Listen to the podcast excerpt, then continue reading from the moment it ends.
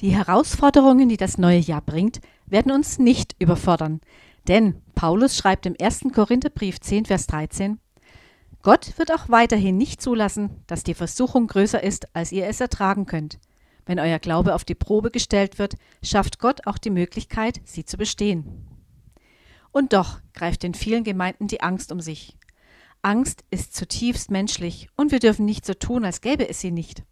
Angst teilt sich auf in durchaus sinnvolle Furcht vor Gefahren. Wir merken, dass wir erhöhten Puls entwickeln, in Schweiß gebadet sind und vielleicht auch eine Gänsehaut bekommen. Das sind Relikte aus der Zeit unserer steinzeitlichen Vorfahren. Beim Anblick eines Säbelzahntigers, der auf mich zustürmt, ergibt es durchaus einen Sinn, eine hohe Pulsfrequenz zu haben. Sie spornt uns zu atemberaubenden Leistungen an, damals wahrscheinlich zum Erklettern eines hohen Baumes. Und wer damals im Kampf Mann gegen Mann eine schweißgebadete, glitschige Haut hatte, den konnte der Gegner nicht so schnell fassen und noch weniger festhalten. Dies sind gesunde Reaktionen auf reale Ängste.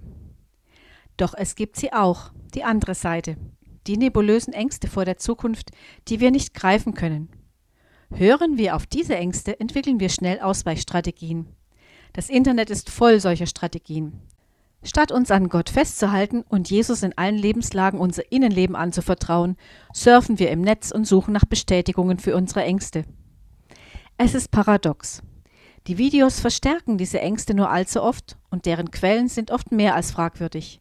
Dieses Verhalten wurde während der Corona-Pandemie überaus deutlich sichtbar.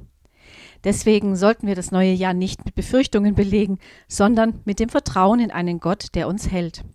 Je nach Bibelübersetzung gibt es die Aufforderung, fürchte dich nicht für jeden Tag des Jahres. Schreibt doch ein paar davon auf und hört auf, eure Befürchtungen zu füttern. Internetrecherchen bringen häufig nur einen Erfolg.